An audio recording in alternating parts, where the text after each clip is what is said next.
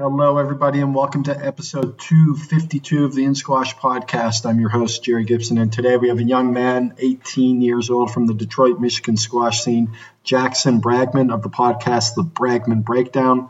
And he's a young guy who has a real passion for the game, a real um, knowledge for the game, and has grown up with the game basically. Um, his podcast is fantastic. Take a look at it. There have been quite a few excellent guests and episodes uh, on there. Most recently, uh, he had Paul Coll, uh, in terms of squash, anyways, uh, had Paul Coll on the pod.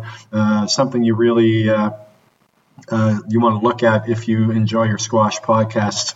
Uh, well, he's here today to help me recap the TOC and talk uh, more in depth uh, also about the pro game and some of the hot button topics that we've all been uh, talking about uh, of late.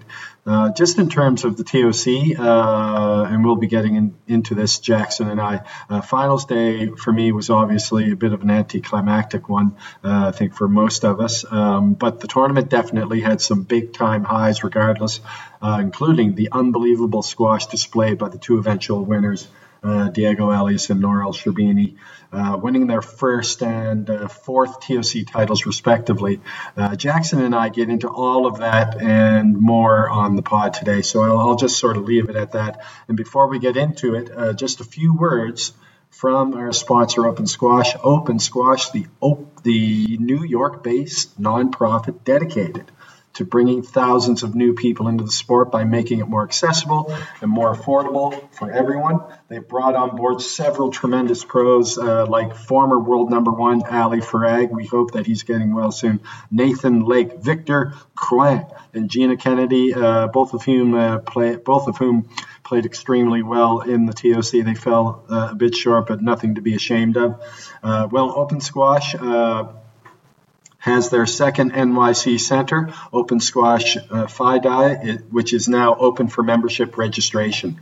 Their irresistible offers will get you bouncing through the door to check out this new brand, brand new state of the art squash facility with eight new courts, including a glass court for daily use, a squash centric gym, and the full range of classes and clinics you have to come to enjoy at Bryant, that you've come to enjoy at Bryant Park Open Squash FIDI promises to be their next sold out squash center. Here's the deal. Sign up today, confirm your membership with your first monthly payment, and the first 100 players to sign up get two months free or get one month free if you sign up for FIDI before they open. So that's Open Squash. Uh, check out the website, opensquash.org. If you're in the New York area and you want to look into the membership, it's all there for you. Now, episode 252 with Jackson Bragman from the Bragman Breakdown. We recap the TOC.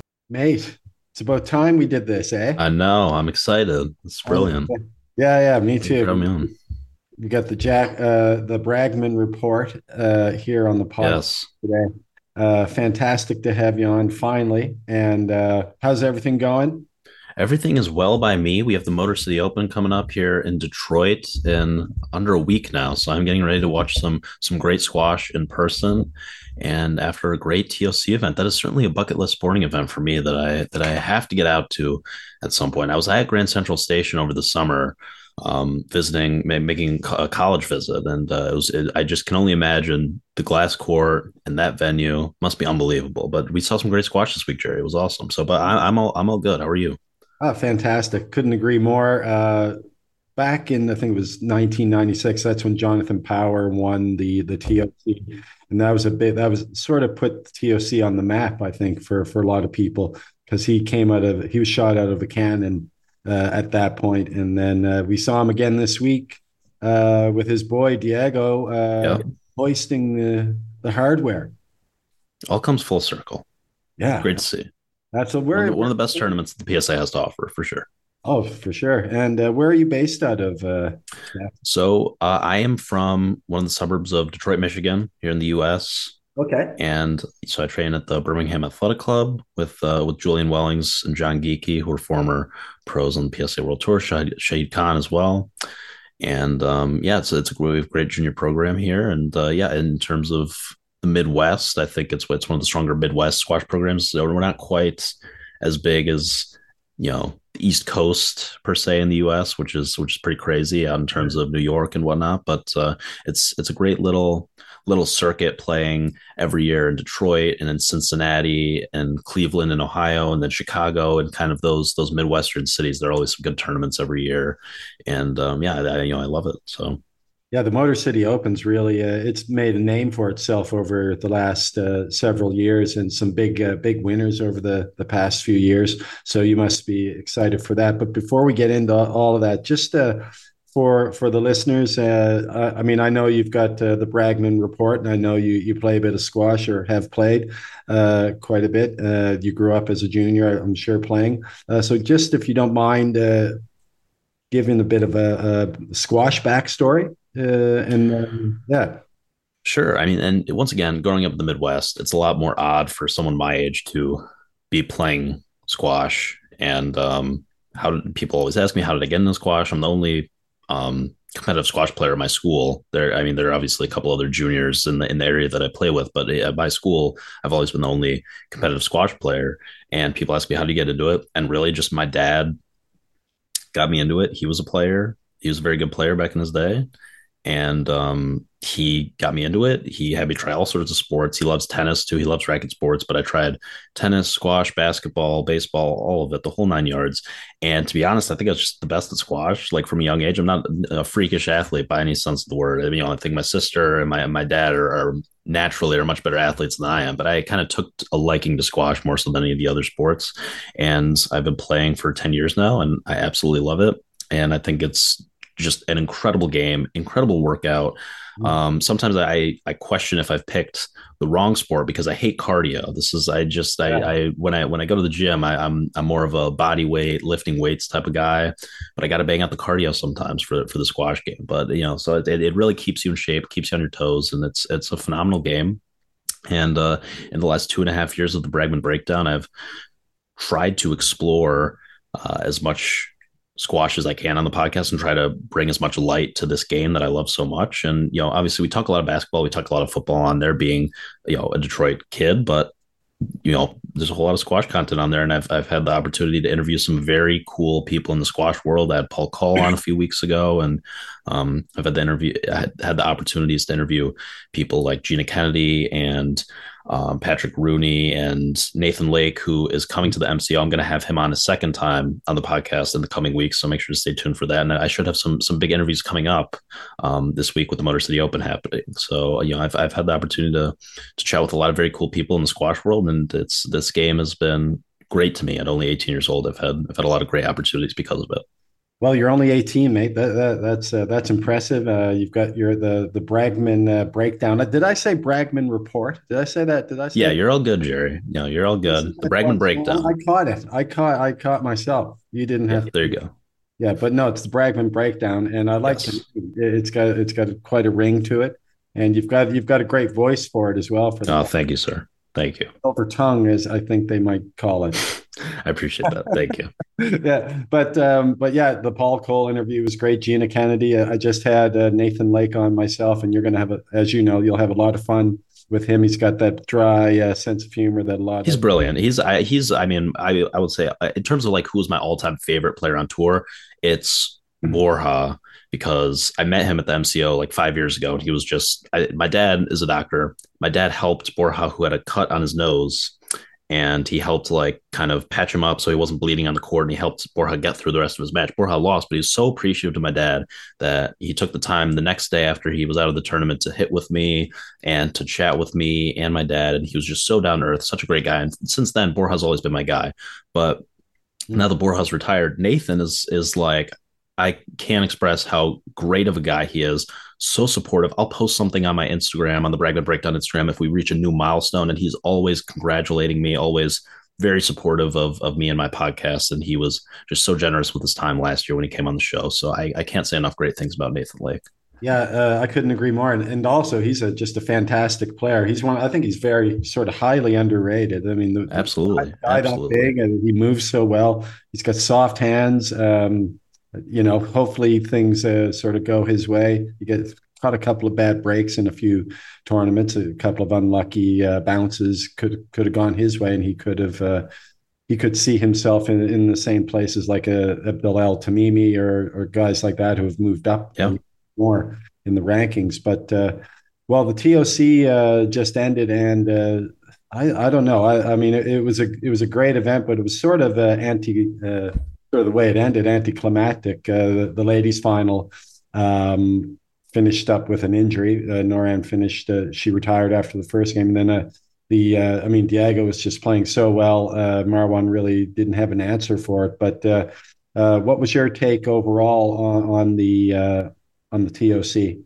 Yeah, so starting on on the women's side, obviously we know, and uh, we we were kind of messaging about this yesterday. Is it's it's so clear that we have this this big three now in in women's squash the same way that we had in men's men's tennis for so many years with Federer, Nadal, and Djokovic. Between obviously Gohar, El Sherbini, and El Hammamy, who's really proven herself mm. over the last calendar year. And uh, this was Sherbini's turn. Sherbini got her big tournament win. She hasn't had one of one of these majors in in a little while, and it's been it's been Gohar's turn. It's been Hammamy's turn, and and Gohar or excuse me, Sherbini showed that she is right back in the mix of things. The six time world champion is one of the greatest to ever do it, and she's been doing it since the juniors. I mean, she won uh, the World Junior Championships, I believe, at, at 13 years old, and uh, turned turned pro at 14. And she's always been on this incredible trajectory, and it's just been amazing to have the opportunity to watch her play. Um, so, I mean, she was unbelievable, especially in that Tayeb match. Tayeb is probably, I, I don't think she's ranked number four right now, but she's, in my opinion, the fourth best player in the world. And she put up a big time fight in the quarterfinals against Sherbini and that was that was a great match to watch. And uh, Jerry, as we say in America here, um, so when I watched Tayeb play. I almost I feel like um, a term that I, that we use oftentimes to describe basketball players and football players is they have that dog in them. They have that yeah. that extra that that X factor. They have that that extra drive, that extra motivation. And she she being Tayeb to have the baby, to come back at her age, and to just have as much heart and as much fire in her belly as she does is incredible to watch. And it was just an absolute pleasure. That was that was by far my favorite match on the women's side of, of the week. Uh, the the the Tayeb Gohar match. Yeah. Yeah, yeah, absolutely. Yeah. Or, oh, I'm sorry. Did I say Sherbini? I, I meant I meant the the Tayeb Gohar match. I apologize. Yeah, yeah. yeah oh, correct. yeah. No, for sure. I couldn't agree more. I mean, uh, and I couldn't agree more with your assessment uh, uh, of Tayeb. I mean, uh, she's right. She's just a little bit behind the big three, but I think she's separated herself from the other girls that are coming up uh, that are challenged. I think she's she's got to step on the Sobhys and the Gina Kennedys of the world as of right now. But I, you know, I, if if you told me Gina Kennedy's going to be top three in the world in two years, I wouldn't be surprised. But as of right now, I think she's a little bit ahead. Absolutely, but yeah, she she put up a great fight against Gohar, and then uh, obviously we had the final uh, uh, the way it ended. But let, us talk, uh, if you don't mind, let, us talk a little bit about uh, the men's final. So uh, of course, um, um, with Diego, anyways, uh, PJ Mar P, PJ had Marwan as the favorite heading into into the final, which I thought was a bit crazy, a bit ambitious. Marwan played brilliantly though, all the way through uh, uh, to the final. Didn't drop a game. Yeah, he was. Yeah, he didn't drop a game. Uh, but his, obviously, his road wasn't as difficult as it, as it was supposed to be. Uh, I think, you know, obviously, with the with the, the beast uh, going out to the cannonball uh, and uh, Asal uh, losing losing out to to Crouin there earlier. So, just in terms of Marwan's performance overall, what what was your take on that? Marwan's a pleasure to watch play. I think in in the sense of like his squash IQ and his play his actual play. Sometimes I don't like the antics of Marwan. I can't I can't lie and tell you that he's my favorite player um, from a personality standpoint, but he is a pleasure to watch play because he's a little bit different. Him and Ali are a little bit different. They fray a little bit from the rest of the Egyptians. They're a lot more tactical, I feel like.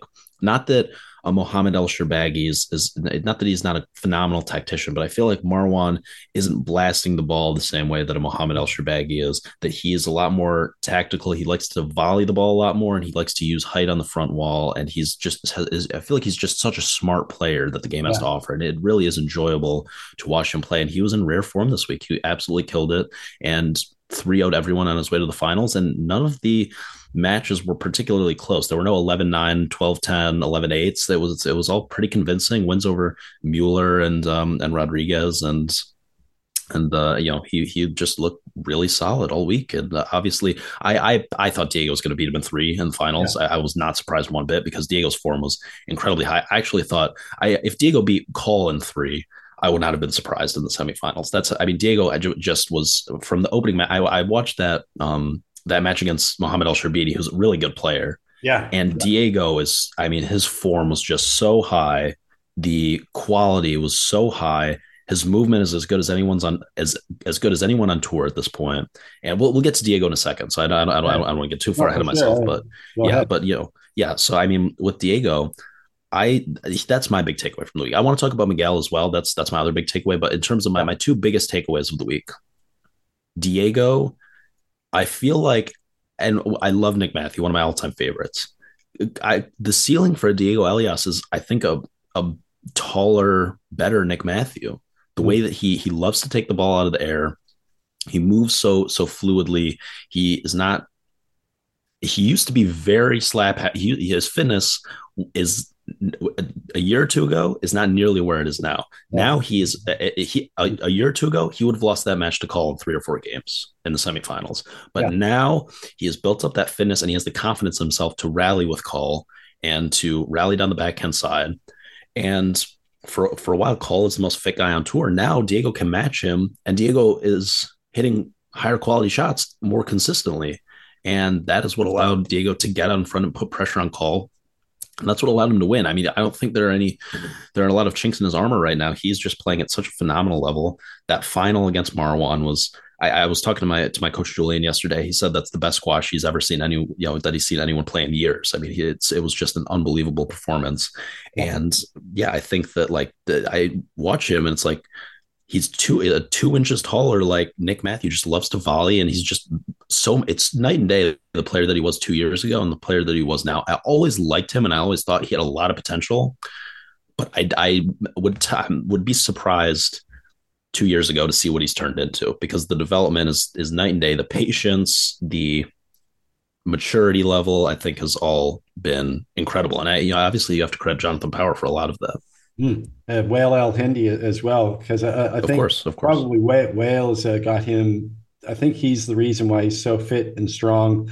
And I think, uh, you know, like you just said, um, he, what he brought to the table this week, I, I didn't really see it coming. Uh, what I saw was, like you said, he's got so much talent. He can do anything with the ball. He moves like no one else on, on the tour in terms of you know, he's so graceful around the court. He volleys, he does everything well. But what he didn't do well, it was more like a he sort of break down physically sometimes, and then he'd also break down mentally when things got a bit tough.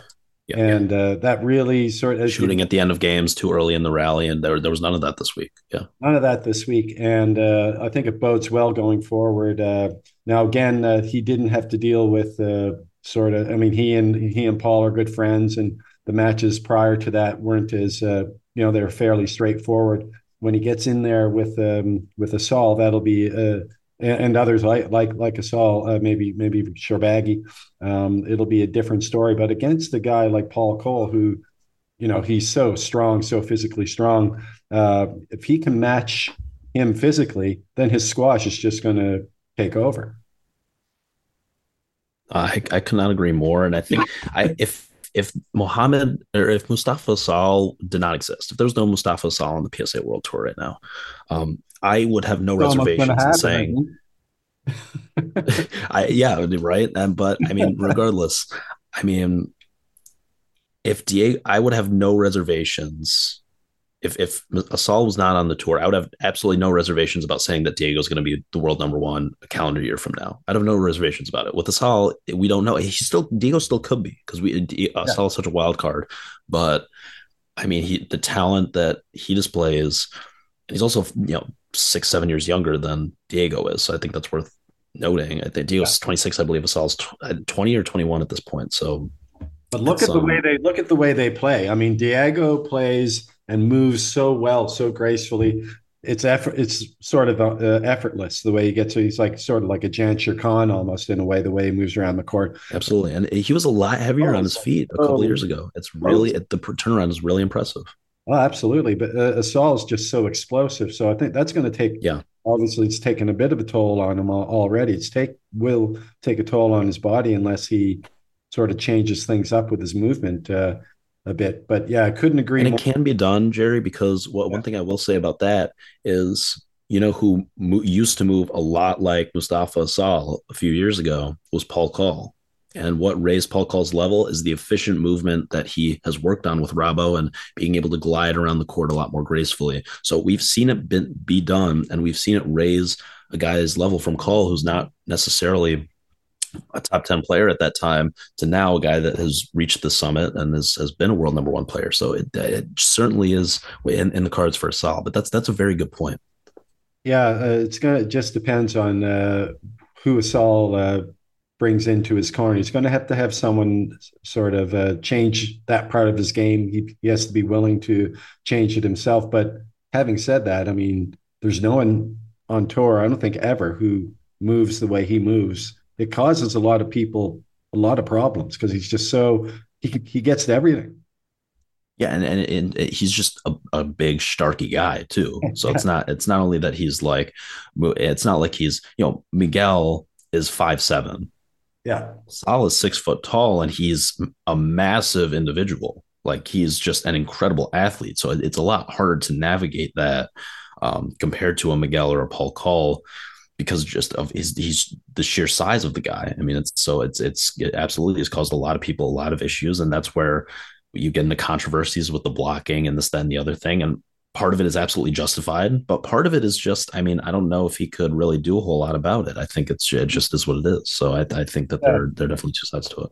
Yeah, we'll get into that uh, in a bit, but uh, just to get back to the final, uh, uh, and just in terms of Marwan, I mean, like we said, he he didn't drop a game all the way to the final, but he seems to almost from the get go of that of that match, he was going in on on the officials, and it was almost like he sort of yeah, banging his racket against the glass. Yeah, gets in his head Not that good. he can't win the match, or he he you know he's got that built-in excuse before the match even starts. Yeah, he's, he's, a little bit out of it. One of the, I mean, I've had him on my podcast a couple times, and he's really great to talk to, and he's down to earth, and he's a nice guy. And uh, but it's something that surprises me because he has, you know, one of the greatest uh, in the game, both as a player and he's one of the great coaches out there, Rodney Martin. So I'm not sure what uh, Rodney has done in terms of the mental side of things, but uh, that that seems to let him down, doesn't it?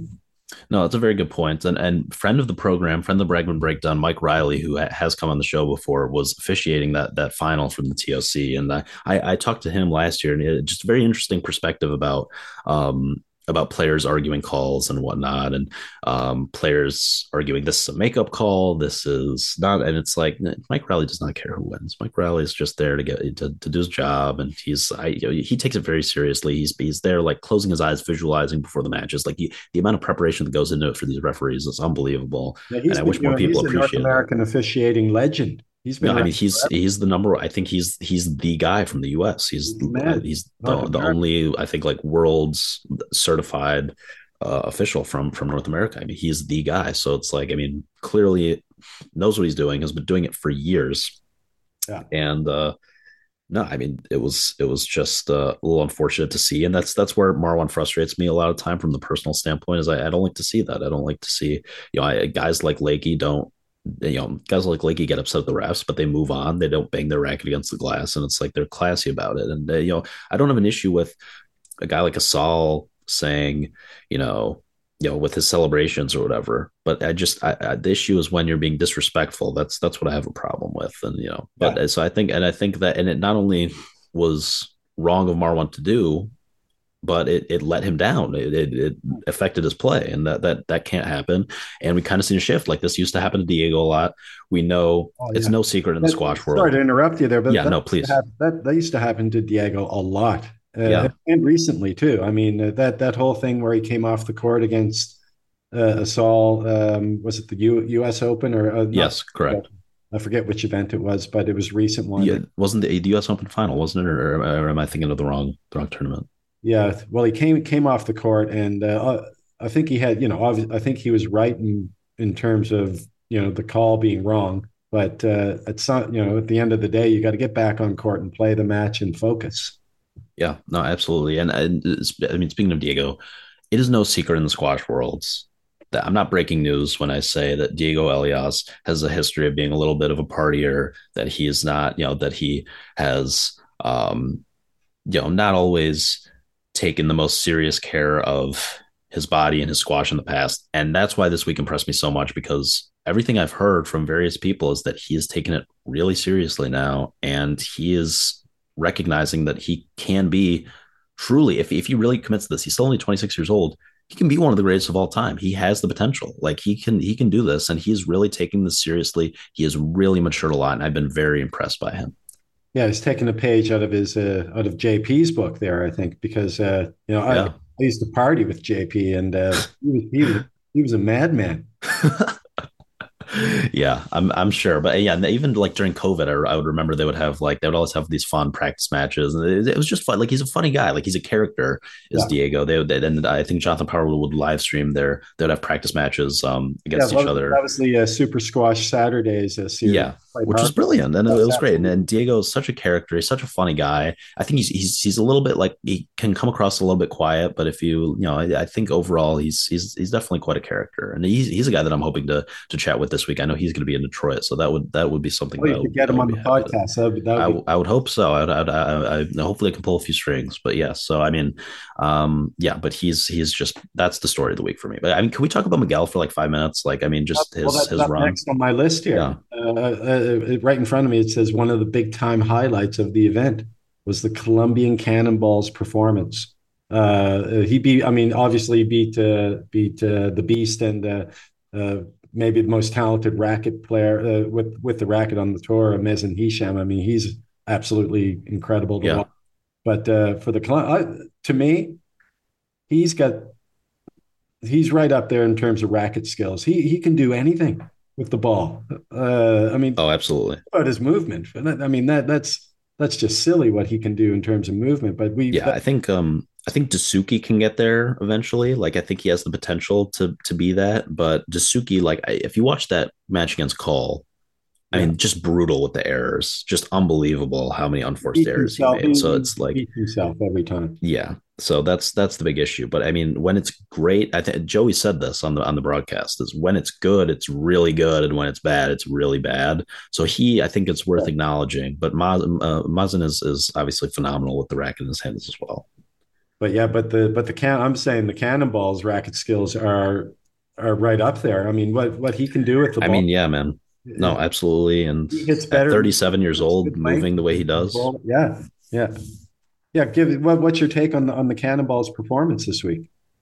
Um, yeah, I mean, so uh, Chris Gordon said this in his in his win over Shorbagy at one point, and he said he said this is when Rodriguez can be very dangerous when he goes into this quasi exhibition mode. And I thought that was such a great, great quote because it's like he's just playing so freely out there and it's so incredible to watch and it's always there's disco time and it's like it's just it's just always uh it's always a joy like the behind the back stuff the diving all around the court the movement that you might think is a little bit inefficient at times but it works for him.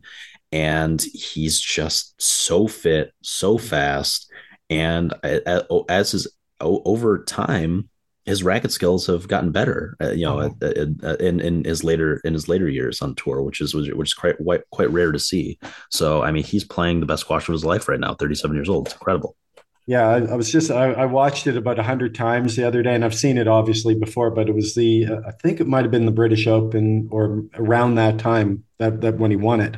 Um, he was playing the Shorbagy, Mohammed El Shorbagy, and it was the you probably saw the rally where he had Shorbagy on the string, and and the uh, Mohammed had hit a ball into the front of the court, and and uh, the cannonball kind of walked up to it, and you couldn't really see what where his racket was. And oh think, yeah, yeah, yeah, yeah. And then he kind of just flicked it to the back of the court and turned around and walked backwards. And Shorbagy had no idea where the ball was, nor did anyone on, in the club in the gallery. He just I mean, there's no one, no one's played that shot. I mean, maybe James, you know, James Willstrop with the windmill uh, shot that that's comparable, but uh, that has to be one of the greatest uh, shots uh, I've ever seen. Like, is that the one? And then and then Shorbagy hit the back wall boast, and, and Rodriguez yeah. went in for the volley drop. That that's, that's just yeah, yeah, that's just unbelievable quality. Yeah. I mean, uh, yeah, yeah. I mean, that, that's that's well, totally. It's it's movement combined with racket. I mean, no one could. You wouldn't be able to do that unless you moved like him. No, of course. I mean, the, yeah, that's that's what makes him so special. And he's he's a legend of the game. I don't care if he never gets to world number one. It's like the the joy that I've had watching Rodriguez on tour is is something that you can't take away. And he's he's a legend of the game, regardless of of how he finishes his career. And he has that British Open title forever. So yeah, absolutely. Uh, yeah, uh, whenever he if he's playing, you you want to be there to watch it. Uh, that's for sure. That is absolutely. Uh, now, I don't want to spend too much time on Asal because I've been beating this, you know, talking about this all the time. But uh, you know, he was he was supposed to be the man of the hour uh, heading into the TOC. He won. He recently yeah. Uh, number one, uh, but strangely, he quit after the first game against Victor uh, Victor Crouin, and he cited it was it a cold or the flu, and he played well against Rooney. hit him with the ball, which was kind of odd because he was nowhere near him, but. Um, uh, he's never uh, and he never ever had much trouble with Victor previously. But as you know, I mean, you know Victor pretty well. I'm sure I've seen him play a few times. Uh, I have. He's he's been on the show, so yeah, I, am yeah. Victor's a great guy as well. Yeah, I mean, he was always going to test uh, all anyway. So um, talking about Asal is sort of like opening a, opening a huge uh, can of worms. So, what's your take uh, just generally uh, on Asal? You kind of talked about it a bit earlier, but uh, how do you feel about sort of what happened there at this event? I think a lot what he was saying in his tweet, I think, was that it's, it almost sounded like he didn't want to play. It almost sounded because his father wasn't there and all this stuff, all these rumors about him being banned again and all this stuff. It almost sounded like he just threw in the towel. That, that's kind of what I got from him. I am so glad that we have Mustafa Asal on the PSA World Tour because he is bringing a new flavor of ice cream that we have yet to see to the ice cream parlor. And it is wonderful to see the celebrations. Um, I'm not sure if you saw him at the griddy um, after his big Houston Open win, Jerry. But this the, the, it was a very poor griddy. The griddy is a, is a, is a typically a football celebration here in America. A lot of the a lot of um, it's become quite a popular dance and Mustafa Asal tried to emulate it. Not not a good grade, but he tried. He tried. And the celebrations, the arrogance, the swagger is it's just it's great for the game. I hmm. don't, and it's great because it's so polarizing. Some people hate it, some people love it, but very few people don't have an opinion on Mustafa Asal. And I don't love him. He's not my favorite player, but I'm so glad that we have an Asal on tour right now. To your point, that match against Victor Crouin, I mean, he goes off, he comes off in the middle of the game for an injury timeout. He's using like the massage gun and he's like trying to stretch things out. And then he cites that he had a cold and that, that that's why he couldn't play. So it's like, it's just very bizarre. I don't know what's going on. I'm not going to jump to conclusions, but I think that, you know, the listeners can probably um, gather their own thoughts about what, what happened. And I, the, you know, I, I just think that um, it's, it's great to have him and it's great to have a guy that people will either love or hate. And you see, you know, on Jamie Maddox on Squash Stories is is there to defend him at at uh, at all times, and then you have um, people that are very much against what the, the Egyptian brings to the table. Yeah, so yeah, no, it's I mean, it's, it's great to have a polarizing figure like that in the game. I don't think we've ever had in squash anyone like this in the game uh, ever. Where, and, and you've had him on the podcast, Jerry. What what are your thoughts on, yeah, on Asal as a character? Uh, I mean, uh, as a person to talk to, and uh, he's such an affable guy, such a likable guy. He's willing to, you know, say what he thinks. I can't, you know, how can you not like that? Like him, I, I mean, he's such a he seems like such a nice guy. But then, you know, you obviously you're not on court with him. So if you're on court with him and competing against him over all these years, you're privy to the other uh, other aspects of it but uh, you know, I, I like him. Uh, super nice guy. He he tweets at me or messages me a lot, uh, and uh, you know, he's going through a tough time, and I think that has has a lot to do with it. With his you know his dad, I think he's very close with him, and he just got banned. Uh, I think probably for good reason for having uh, taken it out on the the main sponsor of the PSA Tour. But yeah, it's an it's an interesting time, and uh, like very said, much so, very yeah. much so. Uh, I I couldn't agree more with with the analogy though. The the the flavor that we've we really haven't had in the ice cream store is has arrived.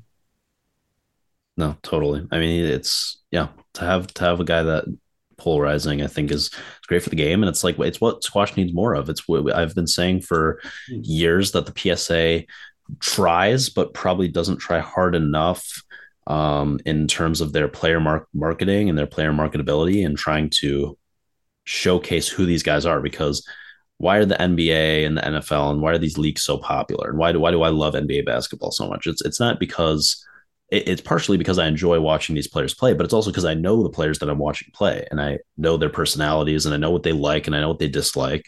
And if I identify with a player and I relate to a player, then I'm a lot more likely to root for them and a lot I'm a lot more likely to watch their games. Or if there's a player that I really don't like, I'm probably more likely to watch their games too because I'm rooting against them. And it's it's I think a, something that squash needs more of is more of those kind of silly videos with you know more of those trivia videos more of those like questions videos more interviews like the ones that you and i are doing to allow squash fans to get to know the players that we're watching on squash tv every week yeah absolutely i mean the squash mad's doing a great job as well i mean they're they're they're putting out some yeah material out there that's kind of what you would expect from a, like a, a sports publication who writes you know, um, sort of uh, subjectively, right? Uh, the, right. opinions on, on, things when they put it out there. And um, but just to your point, I mean, um, the la- uh, Jonathan Power, the Peter Nicol Jonathan Power era. I mean, that that was another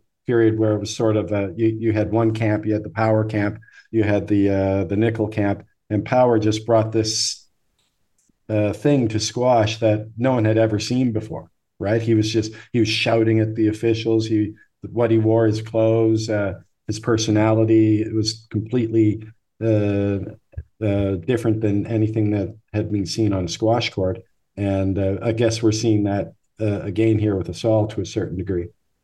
No, totally. I mean, yeah, it's it's something that is very important is relatability and getting to know these players beyond just the on-court level. And when we when we see Asal celebrations, it takes us out of this mode of watching these players play and they're very robotic with their emotions. So it is good. You don't have to like it, but it is it is a good thing objectively for the sport.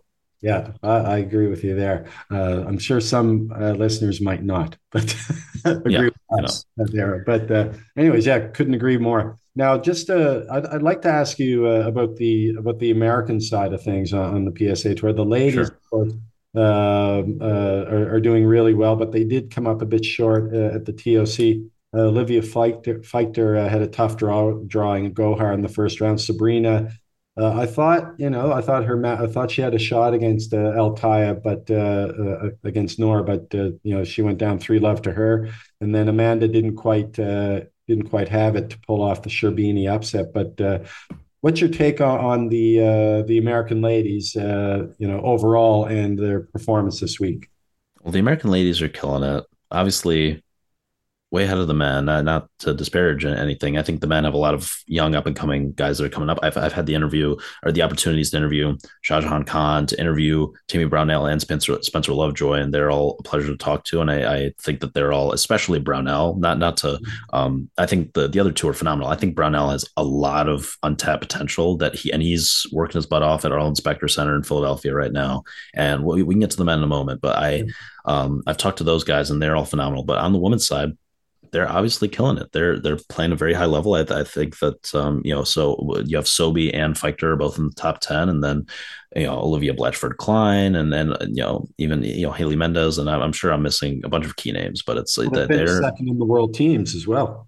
Yeah, I mean, they yeah, absolutely, right, right behind the the Egyptians. They're not far off, so I wouldn't be surprised if we see a, a changing of the guard in the coming years. There's a lot of upcoming talent in the U.S. right now, hmm. and um, I know England too is very is very big on on women's squash right now. They've got they've got a lot of talent coming up. So I'm I'm not sure how much longer Egypt is going to to reign supreme over the the PSA World Tour, but for now they will, and that's fine. And uh, you know, it's there's there's nothing wrong with that. And you know, but I think the the U.S. women are are doing a phenomenal job. Obviously.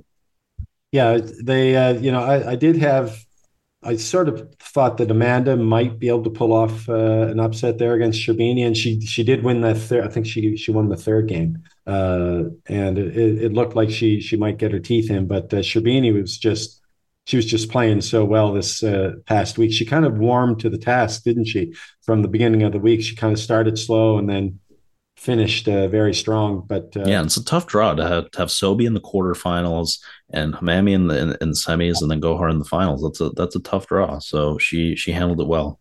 Yeah, definitely. Uh, and one thing I wanted to mention about uh, just going back to Asal, just quickly. Uh, sure. Uh, Hania El Hammamy is. Uh, I wouldn't say she's the Mustafa Asal on, of the women's tour, but she brings something different as well. I mean, she she's def she's this feisty, fiery, talented uh, young lady who every time she plays, she she you know something special is going to happen. Uh, Absolutely, she's she's a joy to watch play, yeah. and I'm not sure if you've had the opportunity to talk to her, Jerry, but I did I did listen to her on the Rally Report podcast a couple months ago with uh, with Sean Choi, who does a great job, yeah. and she's just a great interview. She's just a really she's just a really fun character as well, and uh, yeah, it's it's great to to see to see more up and coming uh, young talent on the, on the women's side of the game. Absolutely. Oh, absolutely. And, and how about the men? I know uh, you you mentioned all the names: Timmy Brownell, Spencer Lovejoy, Shahjahan Khan. Uh, obviously, Tom. You got Harrity in there too. I mean, was, was playing at a high level. But uh, yeah, those guys are just they're, they're, I think uh, as a group, um, I don't I don't think the U.S. has had that many guys on the cusp uh, all at once. Yeah, um, I think it's. Uh, I think that to have a, a men's player and to, to have a men's and a women's player in the world top 10 at the same time, I think would be huge for growth of squash in the US because obviously it's nowhere near as big right now in, in the US as it is in Egypt or as it is in England, even. But I think that would be absolutely huge for the growth of the game squash is growing in the US. I mean, we we see it like you know on the East Coast it's already big, but now we see it progressing to the West Coast has has gotten a lot big, even down down south in Texas. They're they're starting to develop um, a bit of a, a, squash brand, and you know here in the Midwest. So I think it's um, it's certainly good to see and I mean, is Timmy Brownell going to be that guy to be world top 10? I don't know. He might be a little, just a, a, tad too old at this juncture to to make that job. Obviously, he's still very young, but for, you know, it's not like he's 21 years old and he's like, and he's ranked where he is right now.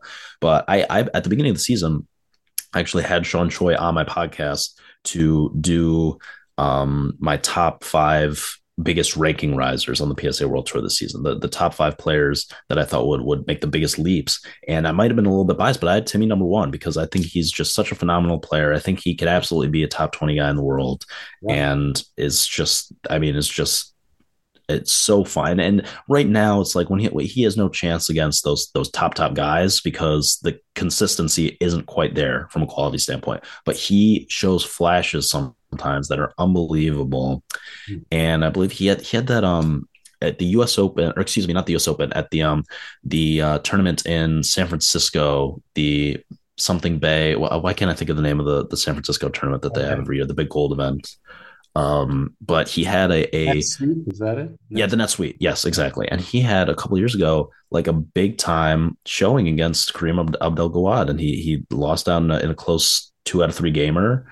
Hmm. And it was like, but he that was right when I he first caught my attention, and since then he's really been playing at a very high level, and I, I expect big things from him. and the other breaks, guys. doesn't he? Uh, because uh, I think it was last year he he got through the qualifying of the TOC. He won that, he beat. Yeah, he won the, qual- the qualifying satellite tournament, which gave him a spot in the actual tournament, and then he beat um, uh, he beats uh, Kareem El Hammamy in the yeah, um, first in round the, in the first round, who was top thirty in the world at, at, the time. Yeah, so it just goes to show. I mean, all I think guys like that, uh, they just need that break. Like Ali Abu, he got the break. He's he's getting into the main draws of these events and winning a lot of his first yeah. round matches. Speaking of which, she was also on my list, by the way, of, of players at the beginning of the season that I that I had as ranking risers. Yeah, Al, yeah. Ali Abou Eleinen, who, who was coming to Detroit, by the way. So I'm looking forward to seeing him for the first time in person. Okay. Okay. Yeah, yeah. I just had actually just had Timmy and Ali on uh, on here. So uh, I did see that. Yeah. Yeah, they were they were both great, and uh, both both really, like you say, rising uh, rising stars. Speaking of rising stars, uh, Jackson, how about those Detroit Lions? How about those Detroit Lions? Yeah, yeah. I mean, good close to the season. I talk about on the podcast a lot, but I know you do. Uh, you you talk a bit of football, basketball. You must yes, very. So, very, uh, I would say that in, in, in aside, yeah, aside from squash, basketball is probably my favorite sport to watch. But I do still love football, and the Lions are my favorite sports team, unquestionably. They like even even though I might I might enjoy basketball overall more, I just love the Lions so much, and Yeah, no, you're. I mean, you're absolutely right. It was a great, great close to the season. Started out one with a one and six record and finished nine and eight. and yeah, exactly. So nothing, nothing out of the ordinary. We are expecting another kind of wimpy finish to the season, and then they were right on the cusp of making the postseason this year. And I think they were actually a little bit better than a few of the teams that ended up making it in. So yeah. they have, um, because of a trade they made two seasons ago, they have the Rams draft pick this year, which is a very high draft pick. So they're going to get they're going to have two first round draft picks this year. So they get, they're going to have an opportunity to make a splash in the offseason and maybe make a run at the playoffs next year. So I'm, I'm very optimistic about the Lions. But I, I it's a good snipe by you, Jerry. Was it uh, Jared Goff? Right? It's either the... Jared Goff is the starting yeah. quarterback. Who had a great season. I think a lot of people expected Jared Goff to kind of come in and be the transitional quarterback to mm-hmm. kind of be to kind of be the bridge guy until the Lions drafted a new young quarterback. But Jared Goff killed it this season. He was really good. He won the um he won Player of the Week. Uh, uh he won Offensive Player of the Week on, on, a few different occasions and was like just really good. So I I think the Lions are second guessing like, are we really going to move on from this guy? He, he was really good this year. So it's I, yeah, it's very definitely the Lions have a lot of options, which is which is always a good thing. So very promising future. coach is Campbell, right? Uh, I forget Dan Campbell, yeah, who's Campbell, who's quite the who's quite the character yeah, he's he's quite the character. Former former football player himself. He actually played for the Lions previously, and uh, he drinks drinks two um, venti uh, co- coffees every morning, and is just like a big ball of energy. And it's just he's just a great leader for this team. Very much a player's coach, which has been which has been fun to watch.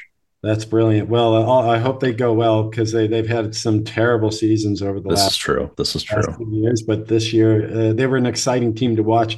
Uh, so, what's coming up on uh, the Bragman uh, breakdown? What, uh, what's coming up? What's in the hopper, as they say? Yeah, I mean, I am very optimistic and hopeful. As I mentioned, I've, I've I only have one interview scheduled as of recording this um, ahead of the MCO, and that's that's with Lakey, who's going to be coming on the show on Tuesday, and that's probably going to be uploaded, you know, a week or two from now. upload day is Monday, so I'm going to um, hopefully get as many interviews with like as I can, and kind of um, upload them, upload a new interview every week um, that I that I've recorded this week, and that'll be in addition to the usual uh, basketball, football, squash content. And, you know, if, if you're in a pop culture as well, we do movie reviews. So I'm trying to get into that realm a little bit as well. And so, yeah, I mean, it's the Bragman Breakdown has, has a little something for everyone. So um, I would hope that you guys will check it out. The last movie we reviewed, that's a good question. Whale? We re- reviewed the, um, I, I've not seen The Whale yet. Have you seen The Whale? No, no. Yeah, I, I don't think I have a whole lot of interest in seeing the whale. I don't I think I'm going to. I was never a big Brendan Fraser fan, but uh, really,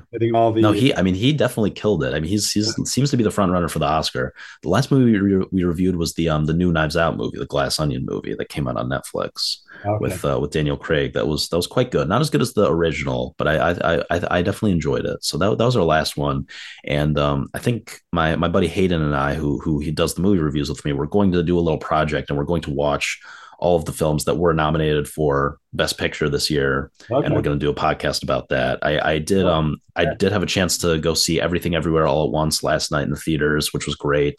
Mm. And so yeah, so that that was one that I checked off the list. So so hopefully that'll that'll be coming up soon. So yeah, movies, sports, um, a lot of shooting the breeze, and it's it's always a good time on the Bragman Breakdown. But yeah, I really appreciate having me on, Jerry, and giving me this platform. And I'd love to have you on uh, whenever, whenever you want. You're always I'm ready to go, man. Any anytime. Uh, we can Absolutely. talk uh, Motor City Open. I'll watch the matches, and we can do a little recap. Right on. That sounds great. Yeah, but uh, really appreciate you, uh, Jackson, and uh, all the best with the with the Bragman uh, breakdown. I almost said report again. I don't know why. I don't know. I'm getting old. That still has a ring to it too. I think I think both are both are good. You know, Bragman breakdown. That, that that I love it. I love. It. Thank it. you, sir. I, I appreciate it. Like The ring to it. All the best, mate, and thanks so much. Thanks, man. Have a good one.